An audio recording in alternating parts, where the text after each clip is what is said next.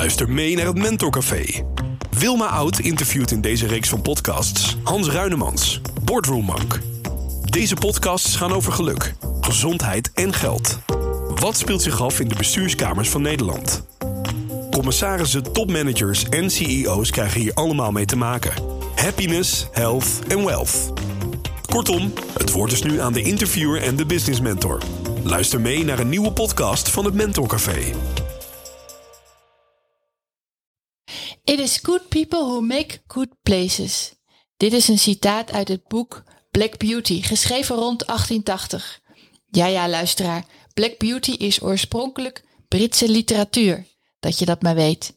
It is good people who make good places. Het is gelukkig nog niet ontdekt door IKEA als slogan. Of door Randstad Uitzendbureau. It is good people who make good work. Of door een investeringsmaatschappij. It is good people who make good money. Die laatste, daar wil ik het wel in deze podcast over hebben. Zijn het de goede mensen die goed geld maken? Of zijn het de goede mensen die goede bedrijven maken? Gratis en voor niets zit Hans Ruinemans, Boardroom Monk, klaar voor deze dertiende podcast. Buiten is het donker inmiddels en binnen branden wat lampjes. Nou, het is absoluut niet gezellig of zo. Het is alleen maar helder hier. En dat kunnen we goed gebruiken. En zo is dat. Er zijn trouwens wat vragen van luisteraars binnengekomen. Hans, uh, zullen we die volgende week behandelen? Ja, Wilma, het lijkt me een goed plan. Dan stel ik nu mijn vraag aan jou. Hans, zijn het de goede mensen die goede bedrijven maken? Nou, ik moet je zeggen uh, dat ik het uh, goed vind klinken. Maar eerst wil ik jou even wat vragen. Wat was Black Beauty ook alweer? Oh ja, dat was een kinderserie uit de jaren 70. En later was het een Disney-film, nog niet zo lang geleden.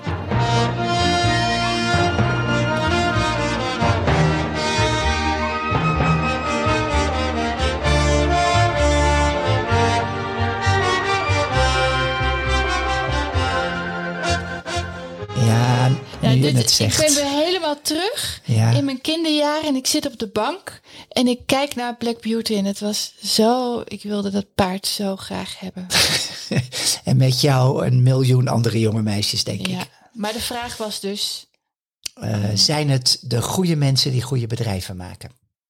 Nou, het zijn natuurlijk de board en het managementteam die de toon zetten voor de dagelijkse gang van zaken in het hele bedrijf. Ik zeg natuurlijk, maar dat besef is nog niet tot elk bedrijf doorgedrongen. En we hebben het dan over ethiek. Ja, we hebben het dan over ethiek. Het is een uh, moeilijk begrip. Um, ik heb het pas geleden geprobeerd uit te leggen aan een stagiair, maar ja, het is lastig, lastig te duiden. Wat betekent het eigenlijk? Uh, ethiek, dat is een kader waarbinnen je bepaalde handelingen of acties of gang van zaken als goed of als fout kwalificeert. En dan weet ik niet of kader het goede woord is. Je zou kunnen zeggen dat ethiek een set van handelingen is die jij als goed beoordeelt of juist niet. Ik las bijvoorbeeld in de krant dat Primark, hè, dat budgetkledingbedrijf met honderden winkels in volgens mij 14 of 15 landen, dat die Primark dus afstapt van te goedkope kleding van dubieuze afkomst. Nou, zal dat te maken hebben met ethiek? Ik vind dat een goede ontwikkeling en ik denk dat iedereen die verstand heeft het daar ook mee eens is. Ja, even over Primark. Mm um, de een zegt Primark, maar ik hoor ook wel eens Primark. Dus ik weet het eigenlijk niet. Maar we houden het maar over op uh, Primark. Ik zei ook Primark toen ze net eh, de eerste grote winkel in Almere hadden geopend. De Primark. Maar toen uh, ja, hoorde ik zoveel mensen. Ze de Primark. Ik weet niet, het Primarkt met een T. Maar goed, nog, hou, ik houd op Primark, want het komt tenslotte uit Engeland. Nee, Ierland, ja. Of Ierland, nog beter. Zeg nooit Engelsman tegen een Ier. Um, ik luister naar je. Ethiek vraagt dus om over je eigen belangen heen te kijken. Ja, dat zeg je nu wel, maar ethiek is ook in je eigen belang. En misschien dat ik er later op terugkom als dat van je mag. Maar ethiek is dus een kader of een set van handelingen waarmee je bepaalde gebeurtenissen of acties kwalificeert. En het maakt daarbij niet uit of je dat terugkijkend doet of vooruitkijkend als visie of aldoende. De grote vraag daarbij is natuurlijk, wanneer is iets goed? Ja, wanneer is iets goed? Dat is, daar gaat het vaak ook mis. Dat zou kunnen. Uh, bedrijfsethiek verschilt van industrie tot industrie, maar ook als je over de hele wereld kijkt, van land tot land. Ja, zeker. Hier in Europa, in dit deel van Europa, ontstaat zo langzamerhand het besef dat het niet ethisch is om kleding te dragen die gemaakt is via een vorm van uitbuiting. Vandaar de keuze die Primark nu maakt. Ik las erover in dat krantenartikel. Maar de vraag is natuurlijk of ze er in Azië net zo over denken. En in China. Nou ja. Precies. Ja. Primark is een kledingwinkelketen met spotgoedkope spullen. Mhm. Allemaal gemaakt in uh, ja, Vietnam of uh, al dat soort landen. Waar ik altijd een ontzettend een medelijden heb met de kinderen en de vrouwen. En Primark heeft dus besloten om alleen nog maar kleding in te kopen met een keurmerk. Dan kan je ook afvragen ja, of dat keurmerk wel deugt, maar laten we niet te kritisch zijn.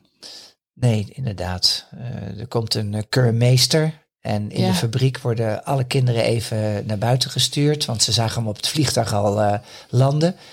Uh, op, op, de luchthaven bedoel ik. En uh, er worden volwassenen neergezet en de inspecteur stapt in het vliegtuig en de kinderen komen weer terug. Heb ik gehoord. Mm -hmm. Kijk, ethisch handelen bestaat hier uit respect voor elkaar. Dus niet even wisselen in de fabriek als die. Uh, ze hebben natuurlijk ook wel andere manieren om dat, die keurmerken te testen. Ja. Maar uh, niet stelen of niet, oplichten, niet uitbuiten. Niet moorden, nou ja, dat is allemaal logisch. En uh, ja, op andere plekken in de wereld valt er weer iets heel anders onder ethiek. Ja, dat is de vraag.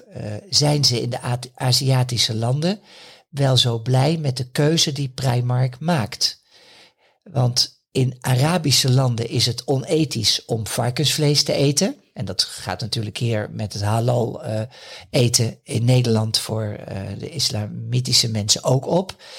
En uh, het is ook niet goed om mannen en vrouwen bij elkaar te laten zitten. Ja, in veel landen, ja. En in India is het weer onethisch om runderen te slachten. Of om samen te werken met mensen uit een lagere kaste. Juist. Ja.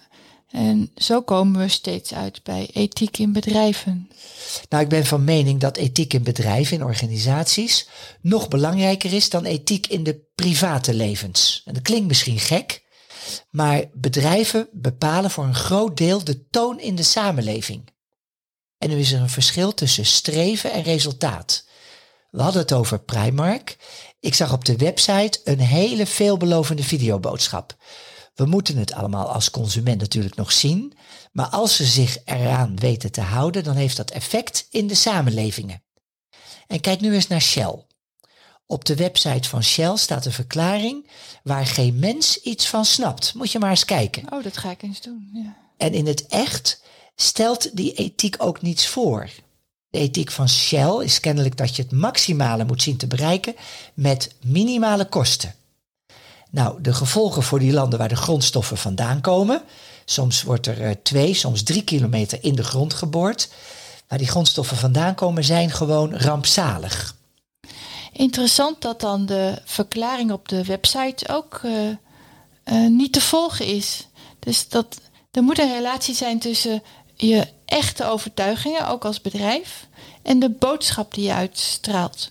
Of de onechte overtuigingen in de boodschap. Ja. En, want juist bedrijven kunnen veel bereiken. Precies.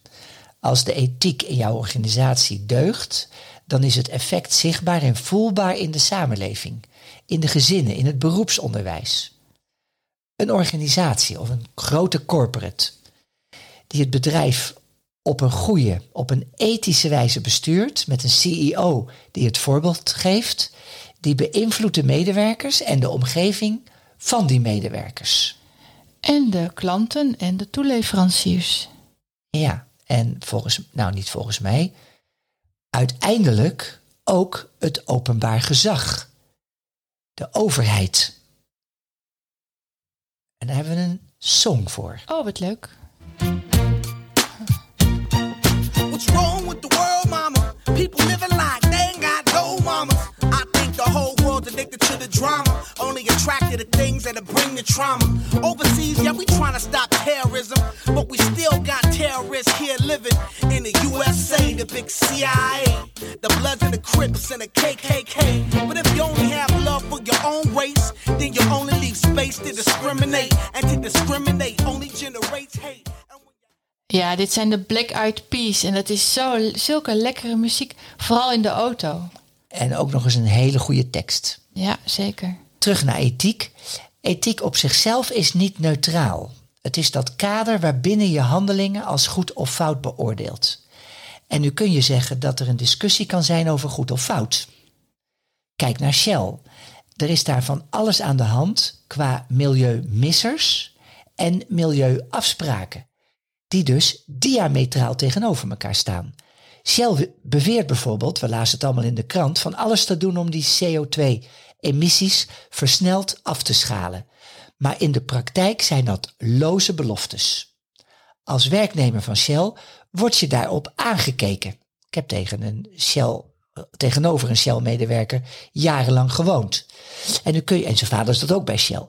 Nu kun je denken dat de werknemer, eh, ja, die, die kan dat natuurlijk niks schelen. En in sommige gevallen zal het ook zo zijn. Maar de werknemer is ook een man of een vrouw met een verantwoordelijkheidsgevoel. En volgens mij zijn die er meer. Had die buurman er last van dat hij bij Shell werkte? Nee, in die tijd totaal niet. Oké, ja, dat Nee. is natuurlijk ook tijds... Het was, het was meer een, een, Afhankelijk. in het gooi een, een statussymbool. Ik werk bij Shell. Ja. En mijn vader was directeur bij Shell. Zo was het in die familie. Kijk, alle mensen in de wereld voelen haarfijn aan of iets deugt of niet. Dat is een soort aangeboren eigenaardigheid. Ja, en niet alleen mensen voelen dat aan. Eh, he- hebben we het niet gehad over die test met die twee aapjes? Ik dacht toen to- dat het andere apen waren dan eh chimpansees, dacht ik. Maar het zijn kapucijnenaapjes, hè? Weet je dat nog, die test? Ehm, we hebben het er eens over. oh ja, ik- ja, ik weet. Het Met die druiven. Eh, ja, met die druiven. Hoe ging dat ook alweer? Ehm, nou, het, het, waren twee eh kapucijneraapjes, doodshoofdaapjes. En die zitten alle twee in een glazen hok. Oh ja, over ethisch handelen gesproken. Inderdaad, maar ja goed, laten we zeggen, het was voor de wetenschap en het was tijdelijk. Ja. Eh, die zaten naast elkaar, ieder in hun eigen glazen hok. En elke kapucijneraap moest een opdracht uitvoeren, eh, een steen geven. En als ze die opdracht goed hadden uitgevoerd, kregen ze een beloning. Die testmevrouw die gaf ze alle twee steeds een stukje komkommer. ja, dat vinden apen kennelijk heel lekker. Mhm. En ze zullen misschien ook wel een beetje honger hebben Ja, gehad. uitgehongerd. Uitgehongerd. Dat klopt. Maar toen kreeg dus één van die twee apen opeens, heel plotseling, niet een stukje komkommer, maar een druif. Oh, ik dacht een tros bananen. Oh, nee. Nee, het was een klein gaatje waardoor die, die eh, stimuli werden gegeven. Ja, een druif. Nou, is nog lekkerder voor een aap. Precies. Nou, die andere aap die zag dat, voerde de opdracht met die steen nog een keer uit. En die kreeg geen druif, maar weer gewoon een stukje komkommer. Nou zou die aap kunnen denken, dan maar een stukje komkommer Ja, of lekker, aap. ik heb honger. Ja. Maar nee, die aap voelde haar fijn aan dat het oneerlijk was. Dus die ging helemaal uit zijn dak. Hij stampte, hij probeerde die wand, er zat een soort plastic scherm eh, tussen die twee apen in. eh, schudde die heen en weer, hij probeerde hem misschien wel kapot te trekken. En hij smeet, door dat gat waar zijn hand door ging, aan de voorkant, dat stuk komkommer met veel geweld naar die testmevrouw. ja, we hebben ergens een geluidsfragment van die test. Inderdaad, dat hebben wij. So she gives a rock to us, that's the task. And we give her a piece of cucumber and she eats it. The other one needs to give a rock to us. And that's what she does. And she gets a grape. And she eats it. The other one sees that. She gives a rock to us now, gets again cucumber. Nou, dan gaat het nog even Oh, door. wat jammer. Ja, maar het wordt heel woest. Die aap wordt Ja. ontzettend boos. Dat Nou, had ik even willen horen. nou, nee, laten we maar stoppen. Weet je, eh, het is een mooi eh, test, maar je, in ieder geval gaat het nu om ons mensen. En in ons zit dat rechtvaardigheidsgevoel. Als medewerkers van een organisatie ehm, geconfronteerd worden met een bedrijfscultuur, dan eh, pas je je aan, je conformeert je. En deep down is het voor de medewerkers ontzettend prettig als ze horen bij een organisatie met een deugdelijke bedrijfsethiek. Ja, nu zei je al dat bedrijfsethiek niet alleen verschilt van land tot land, maar ook van sector tot sector. Ja, ja. De, de soort van de sector bepaalt de aard van de ethische vraagstukken waar je mee te maken Nou, hebt. dat is een ingewikkelde zin. Eh, nou ja, een voorbeeld. Een mediabedrijf dat eh, tv-programma's produceert, die op kinderen zijn gericht, die kan zich ethisch verplicht voelen om de beste pedagogische waarden te promoten en de, laten we zeggen, dubieuze waarden te vermijden. En die dubieuze waarden leveren waarschijnlijk het meest op. Eh, ja, op korte termijn levert sponsoring door een fastfood company, laten we geen namen noemen, je veel geld op. Maar qua toekomstbestendigheid denk ik dat niet. Het is gebleken dat medewerkers snellere beslissingen nemen en ook beter afgewogen beslissingen als die passen bij hun gevoel voor rechtvaardigheid. Knopen worden dan veel en veel sneller doorgehakt. En dat is logisch, want de morele afweging die hoeft niet gemaakt te worden. Bovendien wordt zo'n bedrijf enorm kritisch gevolgd. Eh, misschien loopt dat bij een klein mediaproductiebedrijf wel los, maar een Shell of een vleesverwerker die onlangs, kom, Ja. hoe heet je ook weer? Is in het nieuws geweest, hè? Fion of zo? Oh ja, Fion. Ja, daar is van alles mis met hygiëne, met dieronvriendelijkheid. Of neem de hele textielindustrie. Ja, daar hadden we het al over. Een goede bedrijfsethiek voorkomt een hele hoop trammeland. Neem nog maar een keer Primark. Het is niet meer nodig om te moeten dimdammen tussen een mensonterend ateliertje in Vietnam of een iets minder mensonterend atelier in Laos. Nee, er wordt gewoon niet meer gekozen voor, wat, voor dat wat mensonterend is. Iets anders. Bezinning. Zoeken, van koers veranderen.